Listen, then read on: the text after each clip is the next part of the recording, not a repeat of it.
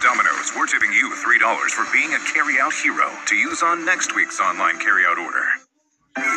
Sign up as an Expedia member and see more of the world's lemons.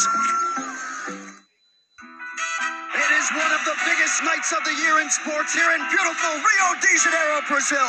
The world-famous Octagon has returned, and this time with a main event that shapes up as one for the ages.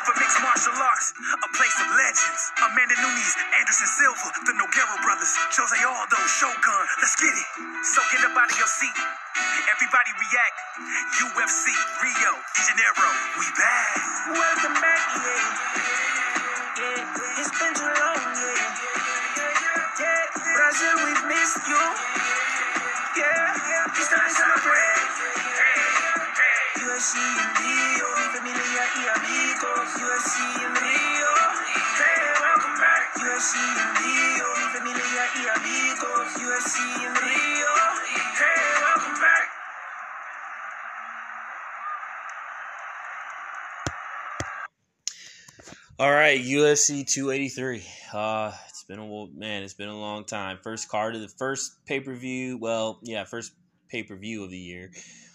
First pay-per-view of the year. It's been a while. It's been 3 years since UFC's been in Brazil. So here we go. Let's get it started. Paul Craig versus Johnny Walker. I mean, this is one of those fights where, you know, Johnny Walker, you know, he's explosive, he's wild, but that wildness tends to always be his downfall. He tends to get wild, overextend, and he gets caught. You know, when you're technical, as we've seen, when guys are technical, he has issues. And if Paul Craig stays technical, he can win, you know. And the thing is also too, Paul Craig is the better grappler. So if you know, Johnny overextends and falls to the ground somehow, you know, Paul Craig will catch him. So it'll be interesting. But you also, like I said, you have to. But then again, you know, I thought the same thing too with Corey Anderson. Corey Anderson would take him down. No, Corey Anderson knocked him out. So, I mean, we'll see with that one. Jessica Andrade versus Lauren Murphy. I mean, both these fighters have a wealth of experience. I think this fight will be a little more technical than what people think. Does Lauren Murphy have a chance to win? Absolutely. She has a chance to win. Not a big chance, but she has a chance. If she, you know, uses her experience and stays on the outside and, you know, and has a good strategy, then she could possibly win. But Jessica Andrade has shown that she can be technical. She went from being a brute to being a technical brute, you know, where she uses her power and her strength very well now. And she puts a lot of pressure, and, you know, that standing, you know, head and arm, which is not a new technique and it's not a rare technique. It's happened before, is, you know, just shows how much higher in level Jessica Andrade has climbed. So definitely interesting fight. Let's see. Gilbert Burns versus Neil Magny. This is the same as Jessica Andrade versus versus Lauren Murphy. I'm sorry. This is the same as those two fights. I mean, Lauren has that fight. You know, if Neil Magny can Neil Magny win, absolutely. Is there a chance high? Not really. But he can. If he stays on the outside, he uses his footwork, he sticks and moves, he can, you know, he can win the fight. But, you know, he has to be careful, you know. Gilbert Burns hits hard, and his jiu-jitsu is lethal, you know. But he could win. It'll be an interesting fight, you know. It'll be an interesting fight. I mean, credit to Neil Magny. He's taking a big risk. And, you know, and if Neil Magny wins, you know, he's up there as a top contender. And if Gilbert Burns wins, well, you got to give him a title shot after that. So that'll be an interesting fight in itself. Of course, Brandon Moreno versus Deiveson Figueiredo. I mean, oh, this fight. I mean, both fights, you know, in the first fight, I swore up and down Figueiredo. Well, I thought Figueiredo would win. You know, I thought he was going to win. And the third fight, I thought Moreno was going to win. And I ended up being wrong about both. So this is an interesting fight because, you know, when you look at the past fights and you look at how each fighter won, it's pretty clear that in some aspects, the better fighter you'd have to say is Moreno. You have to say Brandon Moreno is the better fighter. But Deiveson Figueiredo did show improvements in that last fight. He did show. Now, it was pretty clear. Now, here's the thing. Both fighters have changed camps. And the reason why, and for Brandon Moreno, it was not by choice. If anybody knows the James Krause situation, you know, it's no secret. I'm not going to explain it. But he ended up... he ended up having to switch camps. And then the same thing with Deiveson Figueiredo, it wasn't the same thing, actually. You know, he voluntarily went back to his old gym. Now, I don't know if that was a good idea, because to make a big leap forward and then a big leap back, I don't know if that was a smart move. That could have been that. I don't know if that was a smart move for him, because for all as we know, that could have been a bad move. You know, usually when a fighter does something like that, you know, going back to your comfort zone, it could be very detrimental to him. You know, I'm not saying that his gym sucks. I'm just saying that he's training he's in his comfort zone. He's in his usual surroundings. And you also have to think too, this is the first UFC back in Brazil after 3 years. It's going, like, the amount of media the Brazilians are doing is a lot. They're always getting autographed, taking pictures. You know, they're doing a lot of media. You see it on the UFC Embedded. How much is all that media going to affect the Brazilian fighters on the main card, especially in the co-main event and the main event? That's a big question. And in Deiveson Figueiredo's case, that is a very big question in his case.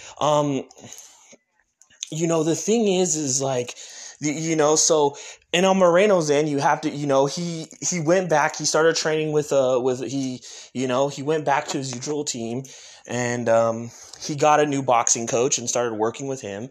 But the question is how, you know, but once again, you got to think, you know, with James Krause, he had an MMA coach, and that MMA coach really helped him. So you have to think to yourself, how much of that is, how much of that is going to affect him? You know, I mean, it was very clear he improved big time in the Kai Kara-France fight. You know, has losing James Krause as an MMA coach, you know, slowed him, you know, hindered him? Or maybe this was a blessing in disguise, you know? But like I said, in this situation, it's more concerning on Figueiredo's end than Moreno's. Now, the other two things... now for Moreno's end, he's going into hostile territory. There's a lot of pressure. You know, it's like he's got a lot of pressure, but Deiveson Figueiredo is under pressure as well. You know, the Brazilian fans. And the other two things that are really concerning in this fight are, you know, the physical part. For one, Deiveson Figueiredo looked very shredded, you know, leading up to this fight. Deiveson Figueiredo looked shredded, and I remember seeing a post that somebody made on Instagram, and I was reading the comments, and a lot of people pointed out that it's only Wednesday, and it's only Wednesday, and he's already shredded like that. You're 2 days out before the weigh-in, and you're already shredded, and it's the middle of the week. You shouldn't really be looking shredded like that until the day of the weigh-in. He's shredded like that 2 days before, and as I've said in previous fights, you know, Deiveson Figueiredo cuts a lot of weight to make 125. It's abundantly honest. And you see it in his face. You know, his face is looking a little fragile. You know, it's looking frail, just like he did in the previous fight. I mean, so and like I said, those commenters are right. If you're looking that shredded 2 days before the weigh-in, that's not good, because, you know, that's not good, because that cut is going to be that little final cut, that little final push is going to be a rough one, because you've got no fat anymore. So you're going to be cutting whatever's left, you know, the muscle, the nutrients, all the things that'll keep you alive. So, and as I said before, when you look at his face looks very fragile. It looks very frail, and that's concerning. Like, you know, I didn't think about it at first, but when I read those comments and they pointed out that it's only Wednesday and he's already looking shredded like that, and that's not good. You know, yeah, you shouldn't really be looking shredded like that 2 days before the weigh-in. You know, like you really shouldn't, and so.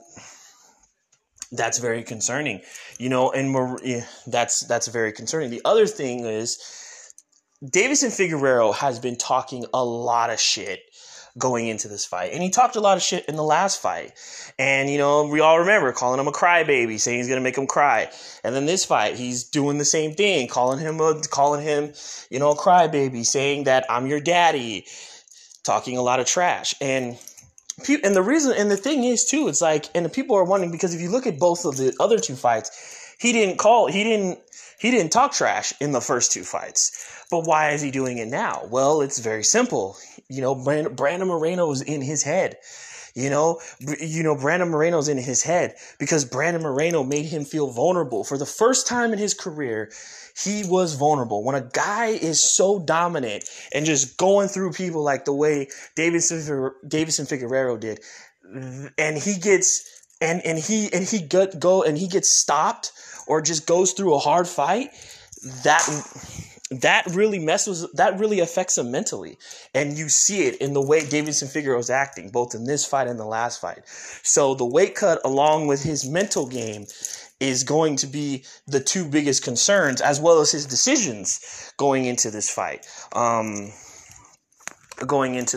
mean, so, you know, the other thing too is, the other concerning thing is, Moreno does tend to take a lot of damage. He tends to let himself get hit too easily at times. And I mean, as we know, the human body can only take so much. So if he's not smart and cleans up his defense,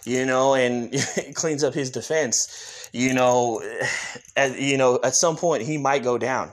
You know, he might go down.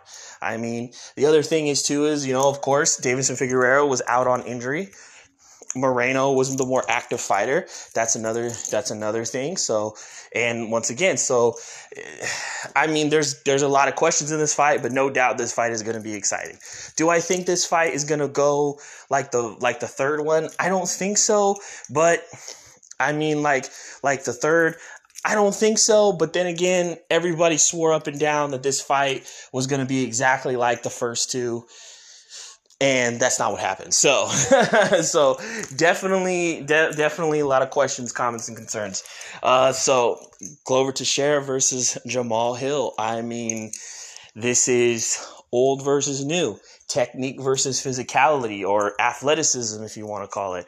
Jamahal Hill obviously has the advantage physically, but Glover has the advantage technically. And You know, this is a 5-round fight. You know, Jamahal Hill doesn't really have the best takedown defense, and you know, Glover is a guy you don't want to you don't want to have his arms wrapped around you. The thing is, too, is like, you know, once again, kind of like with Johnny Walker, Jamahal Hill tends to overextend when he hits you with a good shot. And if you overextend or become too eager with Glover, he's going to take advantage of that. You know, as we saw when he fought Thiago Santos got overzealous and Glover was able to turn the tide. So the other thing, too, is like people seem to forget that Glover can knock you out, too. He wasn't just known for his submissions. For a long time, he was known for his knockout power. Because he knocked guys out, you know. And the thing is the style that he fights. You know, he fights in that squared stance where both the left and the right hand are both equally power hands. And he uses that peekaboo style to help him dip and get under his opponent's punches. And, you know, Jamahal Hill kind of, you know, his jab is usually thrown straight. But as I've seen in fights, it becomes a little more lazy and a little more wide. You know, like the first two punches he throws are usually straight, but then after a while, as time goes on, you start to kind of see his punches become more wider as the exchange goes. That's what I've noticed in Jamahal Hill's fights. So, but definitely it's a very compelling fight. I mean, man, this is a tough fight because, I mean, you know, Glover could win, but, you know, all it takes is one, and Glover went through a very tough war with Yuri Provoska, and you know that takes its toll on you. So, you know, we'll see. I mean, we'll see how he holds up after a fight like that. You know, and I mean, we'll see how. I mean, especially given the fact that Glover was already in camp. So, you know, he was already in camp. He was already at his peak. And now he had to reboot his camp and get back into peak too. And this is kind of like the same. This is what happened to Misha Tate. You know, Misha Tate was already in camp, already made weight, and then when Lauren Murphy pulled out, she had to restart her camp again and make weight a second time immediately, right 2 weeks after. Like, I think it was 2 weeks after, which is, when you look at the amount of time, like, it's ridiculous. Like, you know, so when you look at the amount of time that she had between that, it was ridiculous. I mean, she was already on weight, and now she was already on weight. She was already at her peak, and now she had to extend it, which puts a huge toll on your body. And that's the thing that kept popping in my mind every time was like, Glover was already in camp. He was already peaked. Now he has to extend that camp for a couple more weeks. That may do him a disservice versus Jamahal, who he's coming in more fresh. So yeah, the UFC Rio card's going to be a wild one. Only two things are missing is, of course, Anderson Silva and the great Jose Aldo. But, I mean, it is what it is. So, yep, be there, be square, watch the fights, you know, watch live streams. I don't care, but you don't want to miss this.